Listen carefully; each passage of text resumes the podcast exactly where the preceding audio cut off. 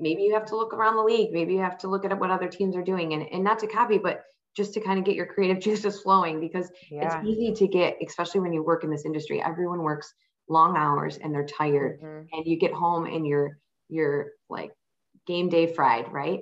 So mm-hmm. last thing you want to think about is what could you do next to, for the fans, or, or to create some new content. But um, in the long run, I mean, it's part of, part of the industry. You want to be the best at what you do. And I think mm-hmm. from our leadership, at least, they're constantly like pressing our team to, to, to be that. Hey, Tips from Chips listeners, welcome back to another episode. This week, I catch up with another colleague of mine, Jamie Bartlett. Jamie's currently the broadcast operations manager for the Detroit Red Wings and Olympia Entertainment. We reminisce about the unique experiences we've had in production. She lets us know what she's excited for in the future of broadcast, and she even gives us a look behind the curtain at how the fan noise is piped in at Little Caesars Arena. All right, Jamie, welcome to the Tips from Chips podcast. How are you? I'm good. Thanks so much for having me. I'm happy to be here. Yes, I'm excited. You're kind of the first behind the scenes broadcast and production person that we've had. Um, so I'm really excited to get your perspective and your information and your feedback on all things production and broadcast, as well as learn about your background. So um, when you were at Central, you were an interpersonal and public communications major. So how did you navigate your way into sports? How did you find that as your passion? Well, I grew up always liking sports, uh, basketball in particular. Um, so that was always kind of on the horizon, but uh, originally I went to C M U to be an on-air anchor, just like so many, I think, mm, girls yeah. have this vision of being a news reporter, and that's just what you're going to do. Uh, Central will be the place to do it, right? So uh, I went up there starting in the B C A program. Uh, I believe it's actually called something else now. Um, but I did uh, the B C A program up there. I was on New Central um, okay. thirty-four as a reporter for a couple of years. I did entertainment reporting. I did uh, science and technology, which was really exciting. Nice. Um, one year. Uh, but it did, it was nice just to kind of, you know, actually get in there and um, learn a little bit more behind the scenes of what happens. Like, I think people just assume that, you know, people go on air and read off a teleprompter, and obviously there's so much more in production than that. So yeah. It was a good experience for me. I hated watching myself on T V, like the whole, I mean, yeah. I loved it, but I hated it at the same time. So um, it kind of actually was probably a good thing that I participated in that, because I was like, okay, maybe this isn't exactly the route that I want. Um, but it did give me a lot of like the behind the scenes hard work on everything that goes in for an on-air production. Um, from there, I, in my senior year, I did intern at the Palace in their broadcasting department. And technically it was broadcast slash game day entertainment. So pretty wide, you know, open department as far as like what we were responsible for. So we did get to get a lot of experience there. And I do attribute a lot of where my career started was obviously at that internship. So um, we were a part of, we had a team of five of us, and we were a part of anything we could get our hands on. We worked for free for a year, and mm-hmm. we worked really hard. And we did everything from logging little tapes downstairs in the control room, um, just so that like when uh, a producer needs to grab a clip of Chauncey Billups, right? Like making a certain three pointer at some point in the game, he doesn't have to log through all that footage, look through all that footage and take so much time. So that's what, it, you know, it's part of an internship that you have to sit there yeah. and log through. And um, so we would do logging, we would go, Um, I, I don't know why it always comes to me, but I think about the time that we had to go and buy like fifty turkeys at Thanksgiving because we had to pass them away to guests or fans in the stands. And I'm running through like a Walmart with all these turkeys. Um, yes. We'd have to give like halftime acts, you know, hand off the microphone, make sure that, you know, floor was clear. We'd clean up after cheerleaders. Um, anything on the broadcast side that we could assist with, we would, if we could get our hands on. So that internship really like was probably the beginning of career. And that's how I, I transitioned into wanting to work in sports. Nice. I love to hear about um, experiences that people have had. Like you're talking about your, your on-air experience where you, you hop in and you do that, but you also learn like, hey, this isn't for me early on in your career. So you don't go through school studying that and then, you know, get into the real world and decide it's not for you. And I also love to hear about people who started at the Palace, because that was also my start, mm-hmm. that unpaid internship. Um, mm-hmm. at my first year in college. And that was, I too attribute so much of where I am today and where I've been since that internship to yeah. um, just that program and that culture. It was so just formative to, to where I am.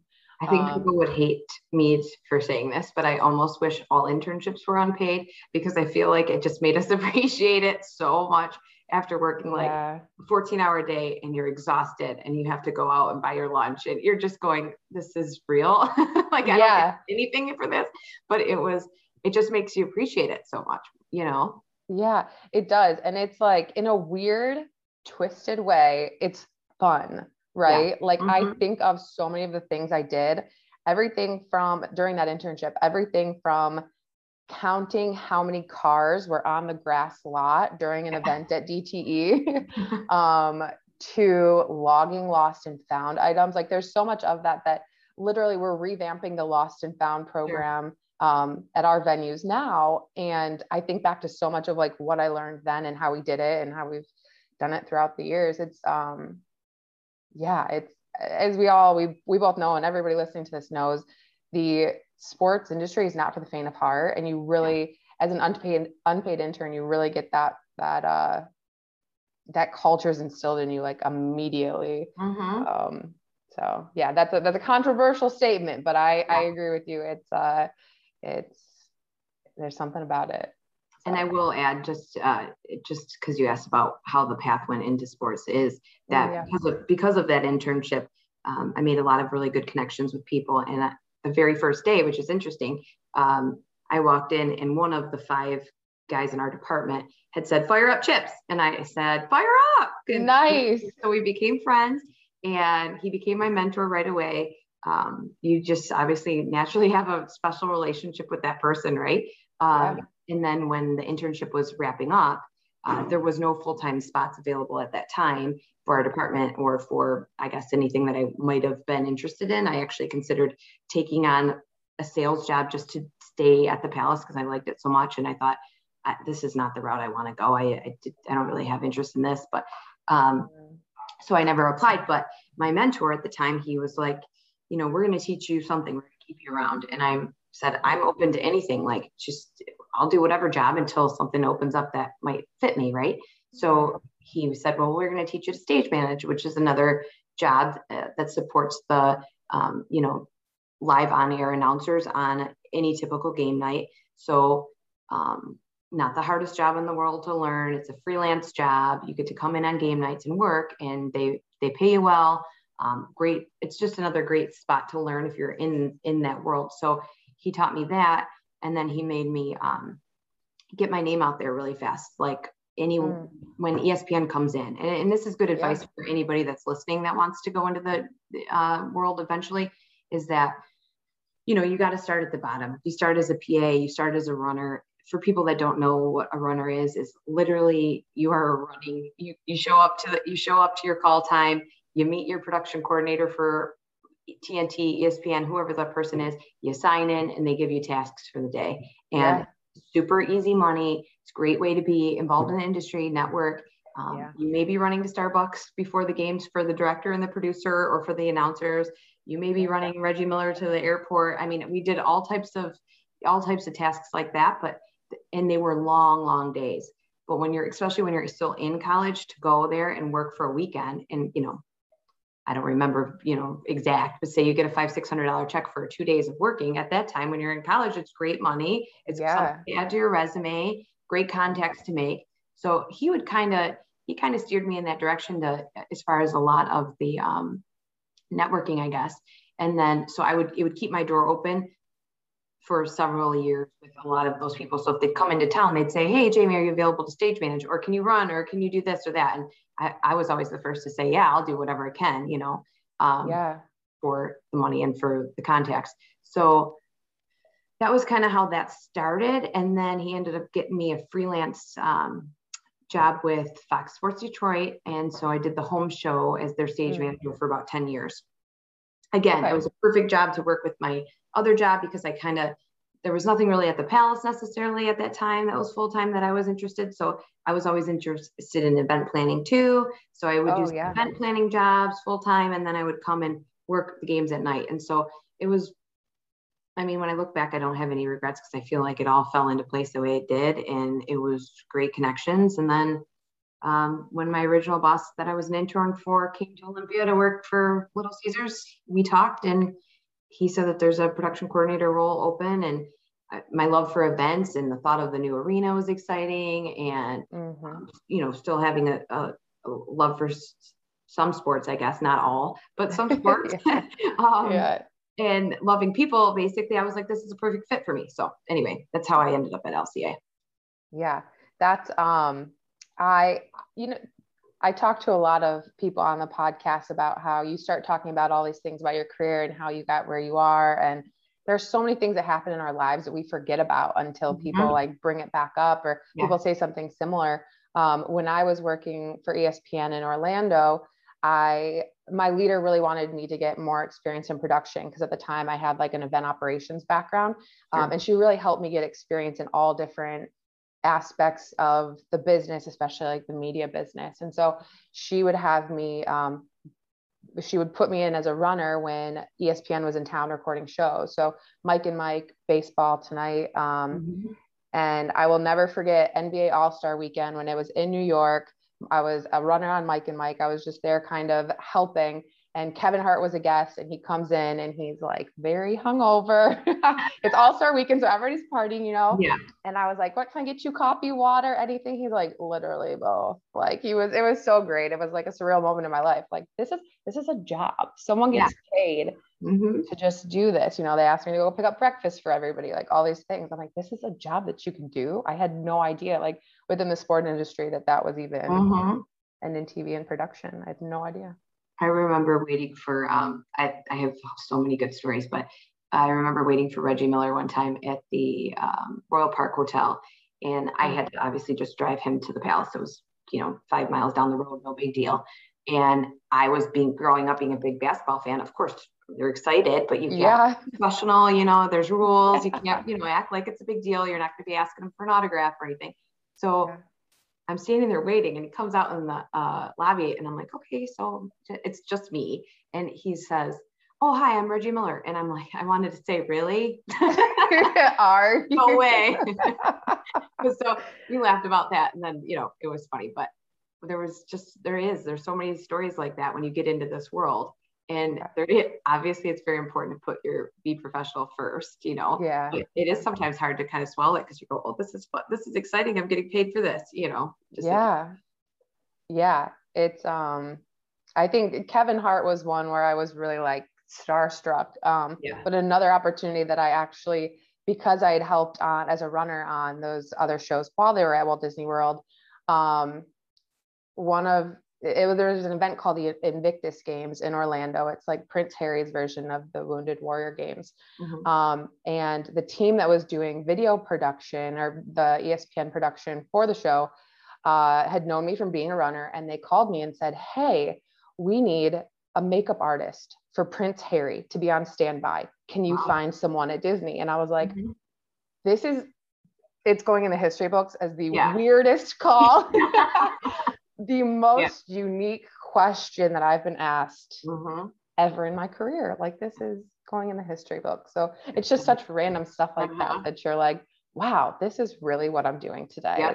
Mm-hmm. Trying to source a makeup artist that he did not end up using. I mean, he's a very, you know, he doesn't, didn't want it, but it was yeah. still someone to be on standby. So sure, sure. So many stories like that, for sure. It's just, it's nice to reminisce about him though. And mm-hmm. just think back. I forget all of, I forget so many good stories that we have. And now that you're saying that, it's, it's just making me think about stage managing next on, uh, I forget which network it was, but they were, it was the bull riding at the Palace. Okay. And, I mean, just the thought of, I'm standing next to this and now, or this reporter, and we're in the, uh, he's about to interview the guy that's going up on the horse, and the horse is like sitting next to me, literally going to the bathroom. And I'm like, wow, I've really made it. Right. Yeah. Right. Oh man. So many things. Yeah. Bull riding. That's one thing that we have not had at no. L C A. I wonder if that's. No, but that was such a funny, such a funny group, and such a fun production to work on. Probably one of the best that I, I had. Cause they really? were no holds barred. Everyone was having a great time behind the scenes, in front of, I mean, just so fun. So they had this huge after party that they invited all of the run, everybody to, you know, I mean, yeah. they were just, it, it was, it was very interesting. Not what I expected. Yeah. Yeah. That would be an interesting one to work from a lot of different uh-huh. aspects. Yes. Maybe in the future. We'll see. We'll try to get it. Yeah. So transitioning into um, what you do now. So you're currently the broadcast operations manager with the Detroit Red Wings. So you're basically um, behind the scenes on productions or, or content like this. So how does it feel to be on the mic for a change? You kind of talked about how you used to be on the mic, but. Yeah, that was so, that was so many years ago. I can't remember. Yeah. Yeah. It's kind of nice. It feels a little weird. Um, I actually really like uh, sharing my knowledge and, and not that it's that plentiful, but the knowledge that I do have with anyone, let alone fellowships. So yes, I am definitely um, happy to talk about what, you know, my path and how I got here. Yeah. So let's talk about um, what you do in your current job. So can you kind of go into what your job um, entails and what is in your portfolio of kind of responsibilities? Sure. Um, obviously it's been added to since we've started open. Yes. um, but I would say the two major points of my job are, one, I'm responsible for seeing all of the crew members for our in-arena show. So we have an in-arena production every night of about twenty-five crew members uh, that are in our little control room downstairs that run everything that you see on that center hung. So when you come to a Red Wings game and you see the whole show go from start to finish, there is a crew downstairs that's putting that together. Um, you got directors, you have graphic artists, you have, or graphic ops. We have seven camera operators in our building. Um, we're very competitive to an actual T V broadcast, to be honest, with, with the technology that we have. Um, mm. So I oversee that for Red Wings and for Pistons, since we share the building. So we do Pistons too. Mm. Um, that's one, I guess, side of my job. Uh, the other is the actual T V production broadcast side. So I have to coordinate, make sure that there's tr- T V trucks showing up for the game, make sure people like, um, your department's it, operations and security and everyone else is aware of what the plan is, who's pulling up what day, who's pulling out, since we have so many consecutive events, um, mm, yeah. making sure that we utilize, um, you know, the space and the timing as best as we can, as far as like coordinating those trucks um, come in. I also have to provide crew members for visit broadcasts. So mm. let's say, for example, the New York Rangers come in to play the Red Wings. Uh, they're going to put in a telecast order. So basically a broadcast order would come to me. It would say, hey, we need a T V truck this day. We need um, twelve crew members. We need this and this and that just to fulfill the broadcast. So it's my job to make sure that all those people not only show up to work, you know, that the director's basically happy because they're our client at that point. Um, mm. We're charging them to be here at the arena and to, to, to do their broadcast out of there. So um, we have to obviously treat them like we would treat, you know, Shakira coming in, right? Like, yeah, no matter who it is, they're, they're paying for us, our services. So um, we make sure that they get, you know, from everything parked and powered beginning of the day, like make sure that their, their trucks are running, um, make sure all their crew members come by their certain call times. Um, we make sure the director's pretty much happy, I guess, and that they have any equipment, any extra equipment needs they may need. Um, so yes, that's pretty much the other side of my job, to make sure that those happen. That also happens for Red Wings, Pistons, and then we've added on Tigers. Um, oh, so yeah. Now we'll be a little busier as we keep going here, you know? Mm-hmm. um, yeah, the season starts up. Yes. So that's can, that's pretty much how that works as far as um, what I'm responsible for, for those two sections. Um, I also have to coordinate all the engineers in the building to make sure the, the buildings ran on a day-to-day basis. Um, which can be anything from the signage outside to, um, you know, making sure the trucks get power, right? So it, there's mm. a lot of things there. Um, I'm in charge of billing. I'm in charge of payroll for one hundred thirty guys. I'm in charge of, I say guys, sorry, individuals, because I have nice ladies too. Um, I have to do that kind of, all, you know, all the paperwork and the maybe non so fun stuff, but that's part of the job, you know. So at a gist, I'd say that that's pretty much what I what I have to do. Yeah, there's so much that goes into that that people don't think about. It's like when we, uh, I had a conversation with Tim Judge, our building services manager, a few weeks ago, and he's talking about all these different things throughout the building that you just, the building just runs, the T V mm-hmm. production and the the content on the Jumbotron or center hung just is there. And you just, you don't, until you hear about, you know, jobs like yours, mm-hmm. you don't realize how much goes into it. Yeah. Um, not only during the game, but behind the scenes and, and the other days too. Never a dull moment. That's for sure. Yeah. Yeah. Agreed. Yeah. So along with um, everything game related that you kind of just talked about, your team's also started producing all types of incredible content um, in the last few years that you, I, I haven't seen before. And I think a lot of us haven't seen before. So can you talk about some of those new ways that you guys are creating content and engaging uh, the Red Wings audience? Sure. Um, so our, our team is it technically, uh, we handle broadcast slash game day operations. So it, there is, it's bigger than, um, you know, just the T V people or the center hung show basically. So we, we have created so much content since L C A has been open. Um, we obviously try to make sure that, you know, we're front and center and um, that Detroit's one of the, you know, best and first to come up with innovative ideas, obviously. Um, we have created several shows and our producers are very, very busy, uh, mm-hmm. streaming, streaming live shows, all, all different platforms all week long. Um, so say, for example, The Four Check, that's a show that we, we stream every day um, on a game day. Um, sorry, not every day, just game days, uh, several hours before the game. It's going to, you know, um, be Daniela Bruce, our host, with uh, one of the radio analysts. Sometimes she may have a guest host of an alumni member, and they're really going to look ahead to the game and talk about what, what to expect and um, highlight a couple key players from the opposite team to like keep a look on, you know, that type of stuff. So we do that. We do that on a game day. Um, we've been streaming our morning skate, uh, which is just a recent new thing that we've been doing. Um, so fans can inter- watch and interact that way. We have added the Word on, Word on Woodward show. We stream that once a week. It's a two hour show.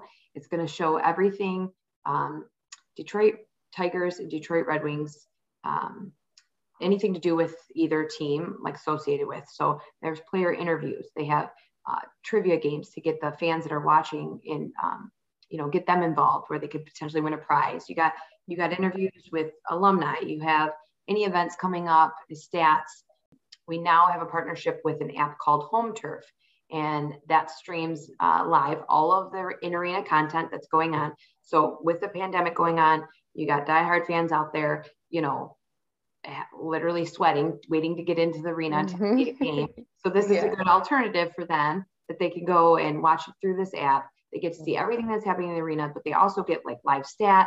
Um, same thing. There's there, there's games, things to get help people win tip potentially win tickets. So that's been a fun thing to kind of watch and see how that's going to all play out, um, and see if that's something that we continue after the pandemic, you know, um, once people are allowed back in the arena. But yeah, so I feel like our group is very innovative and that we're always trying to find the next thing. So um, uh, yeah, we have, you can, you can pretty much see something from, from either Red Wings or Tigers on any platform, any day of the week, you know?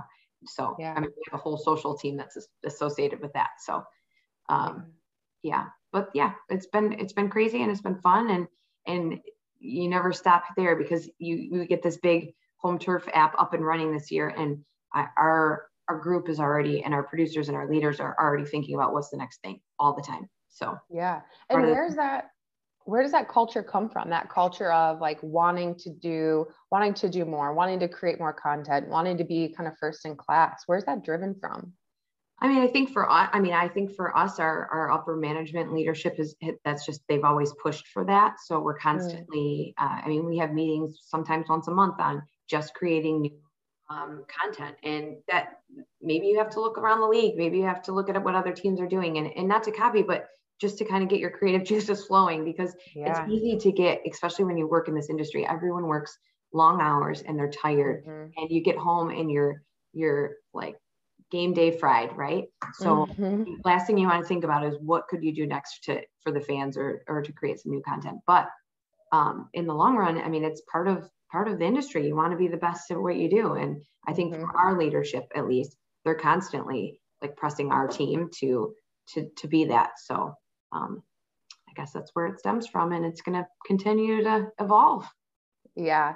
Yeah. I can, um, totally, I, I totally see the side of getting kind of just caught up in the day-to-day operations of stuff and not being able to even have time to like breathe and catch up from the last event, mm-hmm. let alone trying to strategize on what you want to do in yeah. six months or in a year. Like it's so much, you're always playing catch up. So it's hard to look way ahead. So it's great to hear that that's, you know, you guys are constantly innovating. And um, the Home Turf app is something that I just learned about recently um, as you guys started the season. And we've had a lot of guests call in about it and ask questions about it. Um, so it's, it sounds like something that guests are really enjoying as an engagement opportunity for them.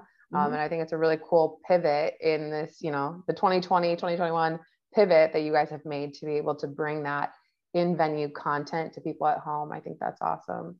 It'd be nice um, to get everybody back in the arena. That's for sure. Agree. Yeah, for sure. But in the meantime, if people wanted to tune into any of those things that you mentioned, or even the Home Turf app, how do they do that? Where do they go for all that?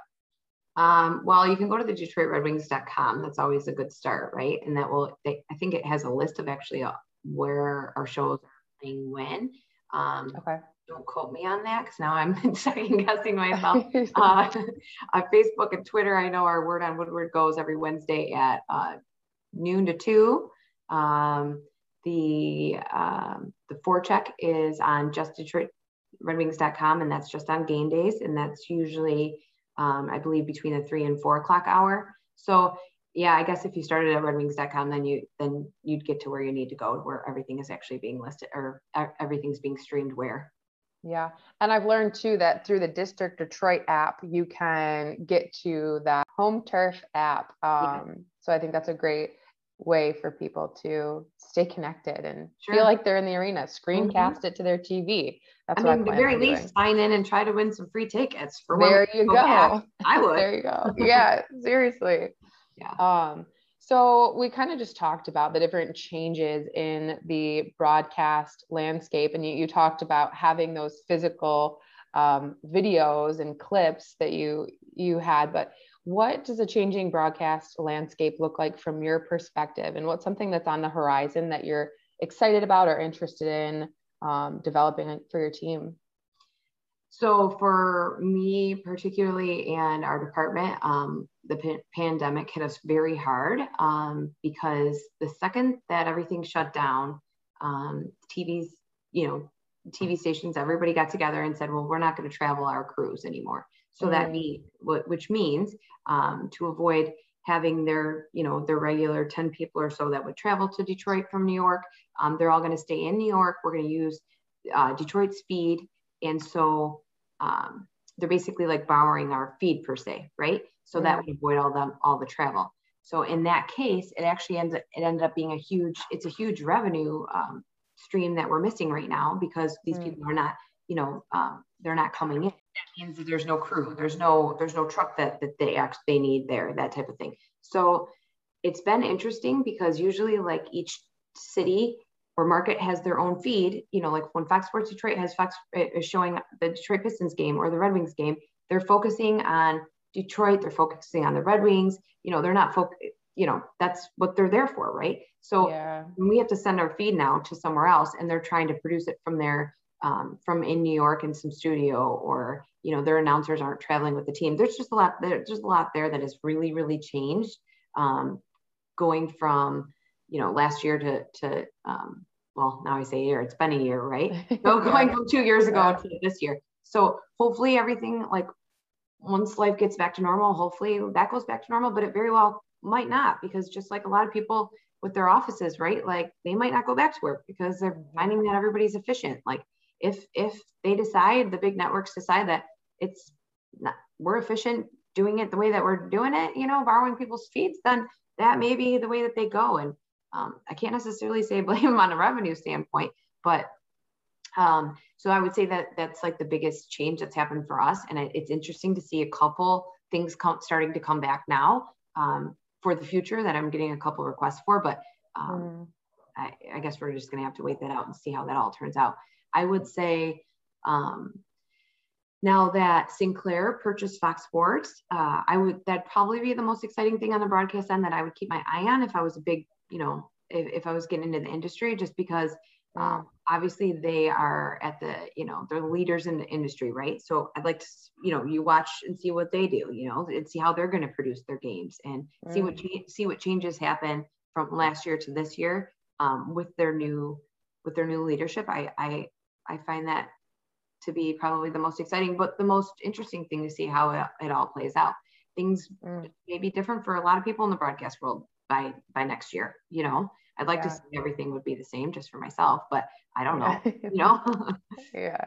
Yeah. Well, there's so many changes um, that, that trickle down from the change in um, what you're talking about with the production and people being remote and um, calling games or what have you, because even then the sound to the guest or the viewer, I guess the viewer in this instance, it sounds different. So yeah. whether it's like the background noise that's piped in or yeah. not, or that while an announcer is speaking, you don't hear what's going on in the arena. Mm-hmm. I know that that's a really big shift.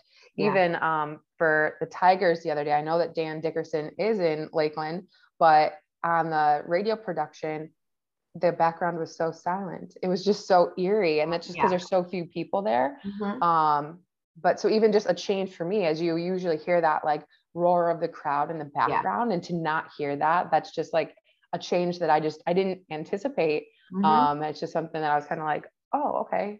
Yeah. Yeah. That's different. And mm-hmm. for everyone wants everything to, they just want any like little piece of normalcy that they can yeah. have. So yeah. while listening to Dan is that piece of normalcy, it was still different because there's yeah. no background noise. So yeah. um, there's so many trickle down effects of, of all of that. For sure. So had to hire a couple of new positions just to do that spot for the night, you know, just to pipe in yeah. crowd noise at certain times. And one does oohs and ahs and one might do cheers. And, you know, it's just, it's just funny. It's stuff that you would have never thought you thought would yeah. be needed, you know, but yeah. yeah. Are you able to get into kind of how that works? Like, so you have multiple people doing that, um, you know, just kind of how does that go or how does that work? To be honest with you, there, we have two, uh, two, or, two operators per game on a Red Wings night. And I, I didn't, I wasn't a part of their technical training to understand where their cues are supposed to go or what they, you know, what they do. Um, they're all, all these people are just added into our regular in-game um, crew where they're all on headset, you know, and I, you have my boss, Pete Scorch, overseeing everything. So yeah. if, if certain things aren't happening at the certain point that you got fifteen other people that are going to yell in your ear, pipe the noise, yeah. you know? yeah. Well, so. It's amazing. It's amazing. Like I've been fortunate enough to go to a few uh, Pistons games mm-hmm. and it's all, it's like, as things happen, it's yeah, incredible because right. it's real time yeah.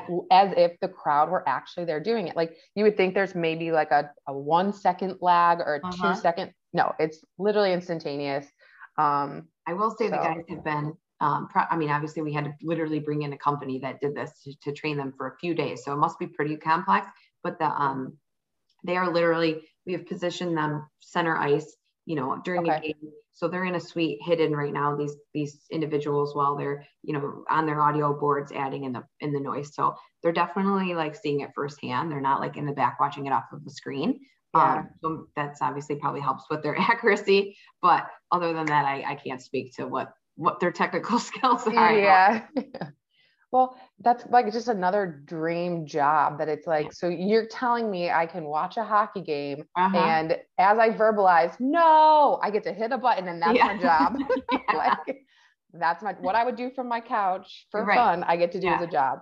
Like mm-hmm. it's just, it's crazy that that's uh, what, what's going on. It's now. A thing. Yeah. yeah, that it's a thing. Um, So kind of in that theme about like what you're excited about, what do you think is your favorite aspect of broadcast and production? Like what, what keeps your spirit alive in that industry?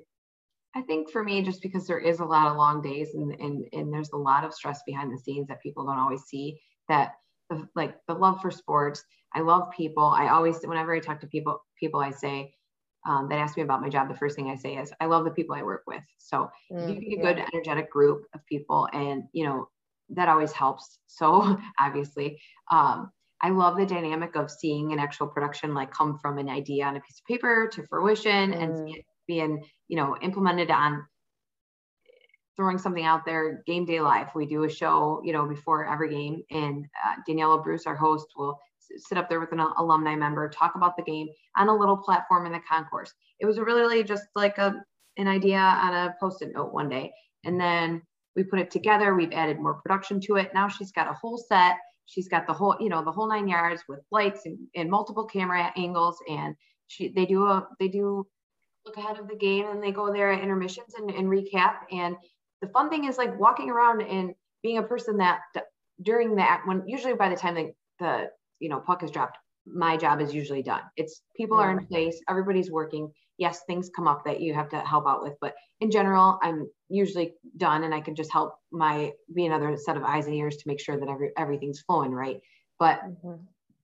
when I walk over there and I see these fans so excited to stand behind Darren, yes. McCartney, you know, they love it. Yeah, they love it, and like, and she and they interact with the crowd, and they're having fun, and I'm just, it, it gives you that sense of pride. Like I, a lot of the work that we do, um, there's so much that goes on behind the scenes, and it's it's so fun to watch how people are really just living their best lives, having a great time at the hockey game, you know? Yeah. And so I do think that that's probably like my favorite aspect. I love walking around the arena on a game night and seeing the uh, hype with everybody and how excited they are, knowing that, you know, you're part of that, and, uh, and talking with people and, and just having a good time with it, because ultimately it's sports, it's entertainment. It should be just, it should be fun, you know? Yeah. So I would say, um, you know, all that stuff. My group is in charge of like anything from, I had to drop the anthem singer off all, all last month, uh, which we had a new girl that came from The Voice, Beth from The Voice, who's from Detroit. She was great. Like just to, just to meet her and say hi and, and, and show her the ropes and say, this is what you have to do. It's, it's, it's mindless work, but it's part of the job to make sure that everybody's in place, because everything's timing in the broadcast world. Right.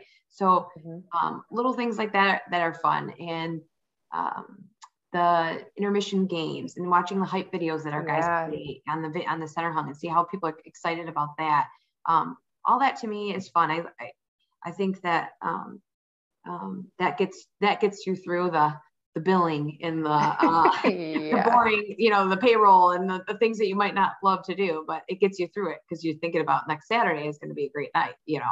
So yeah, gets you through that kind of fourteenth and fifteenth and sixteenth uh-huh. hour of the day. That's I sure. love the tributes that we've done, you know, yeah, uh, you know, things like that. Those are what get, you know, anything that pulls your heartstrings is what gets me. So if we create a video or we're going to um, honor someone at the game, usually I have to be part of some coordinating, coordinating that. That to me is like what it's all about. So um, that, I guess that, that's my favorite part. Yeah. Yeah. Well, I think, um, I share a lot of those same sentiments, uh, just from a different aspect, right? From like mm-hmm. the actual guest flow and guest operation and seeing all those things happen and um, making sure that people are having a great time. Because like you said, this sports and entertainment is supposed to be fun. It's supposed to be, um, you know, exciting. It's like what people pay a lot of money to do in their spare time. Mm-hmm. So right. um, it's great to have the opportunity to be able to make that better. That's, sure. that's I love that about our job, mm-hmm. our jobs. Mm-hmm. Um, so I want to wrap this all up with a question that we ask all of our guests, but I'm going to make yours a twofer. Um, I know we've got some people that listen to the podcast who are new content creators. So I want to ask you what feedback or advice you have for students that may be interested in getting into what you do or having like a, a path like you've had. And what advice would you give to people who are new in the content creation space or Um, content production space? Uh, sure.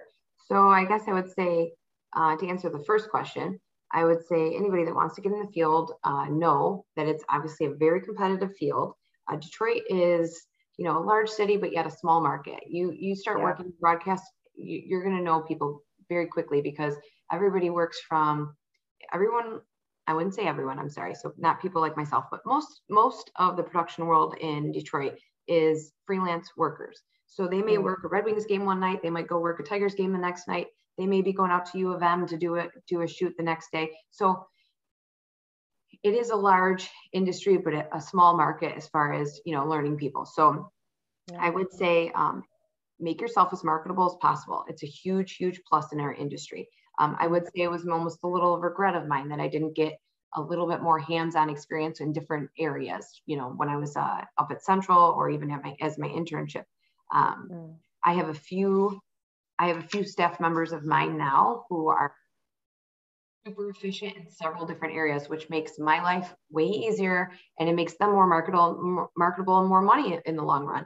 So uh, for example, I have one colleague who um, she not only can uh, be an audio assistant if she needed to, she's great at, great at that. She could come in and run an audio board on her own, and um, she can do, if I needed her to go in the control room and do graphics and replays, she can do that. She can do a clip player position. She can do help with L E D content. So she's super marketable. She's, she's learned as much yeah. as she can. I'm sure she has certain, you know, um, tasks that she likes better. Right. But like, sure. at least that way, one day she may be sitting at home, and if I have any of those spots available, I can call her. And that just mm-hmm. like, that helps her in the long run, run mm-hmm. right? So yeah. I wish there was more people like that. I would say that's probably one of the biggest things is, is make yourself as marketable as possible. I have a lot of camera guys that really want to be directors. That's their goal. So the second they get a chance to shadow, or, you know, I have guys come to me all the time, and, and I'm super open to advancing people as much as they can, but you have to be, put yourself out there and, and want to learn and, and bring it up. Like, hey, I, can I, can I sit in while I watch him direct the next couple of games? Absolutely. You know, and mm-hmm. then some of those guys have moved on where they are able to direct here and there. So again, just as far as like, if you want to know the industry in and out, it's best to kind of get your hands on. You might hate it. You might not want to ever direct again, but like, at least you know that, you know? Yeah. Yep. So that's, I would say probably um, the biggest thing for me is, or biggest advice I could give to a young person at C M U trying to like make their way in the industry. Start as a runner, start as a P A, get yeah. your name, get your name out there, send your resumes to, you know, um, maybe to myself or whoever you, you, that you can reach out to in the industry. We're happy to keep, um, you know, keep it on file for if something ever, you know, pops up. There's always new positions, just like we're talking about audio sweetening. Mm-hmm. That was not a position last year. Yeah. So that this is two new positions, you know, that, that have come through the pandemic. Um, so I would say probably that is the biggest advice I can give. Um, networking is always a huge thing in our industry, and like it is most. And so and it never hurts.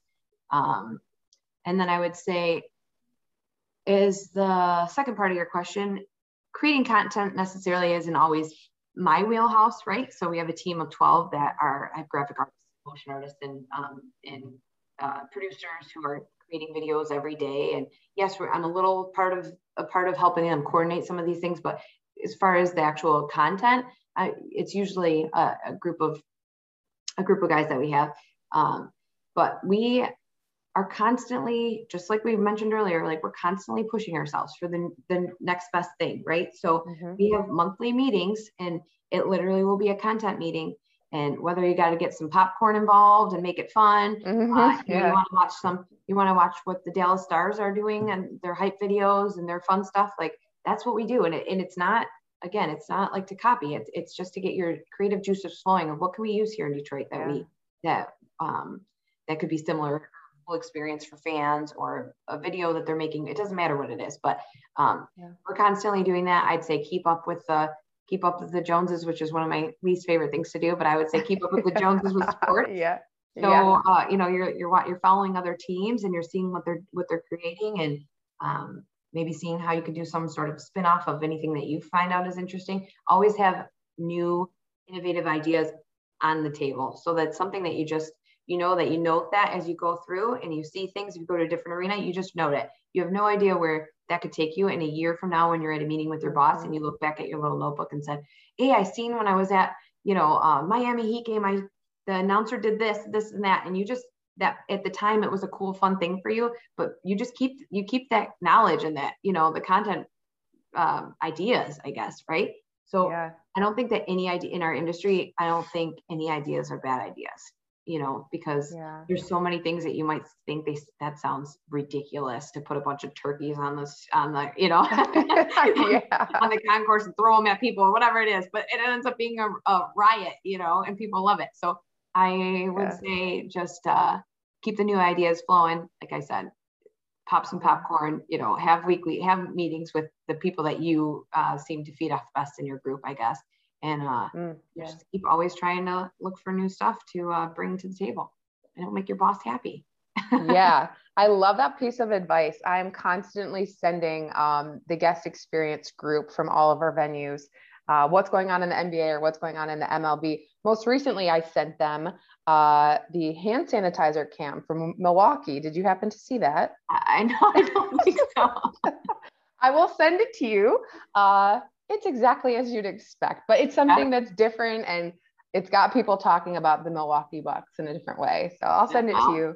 That's what that is literally what it's all about these days, you know? Yes, yes. How can well, we be the Kim Kardashian of sports? Yeah, and get people talking in a in a positive and like respectable and like, wow, do you see what they're doing? Like that's mm-hmm. how we want to be type of way. one hundred percent. Um, so Jamie, it's been super fun catching up with you, learning more about what you do and about your your path. So I really appreciate your time. Thank you for being on Tips from Chips.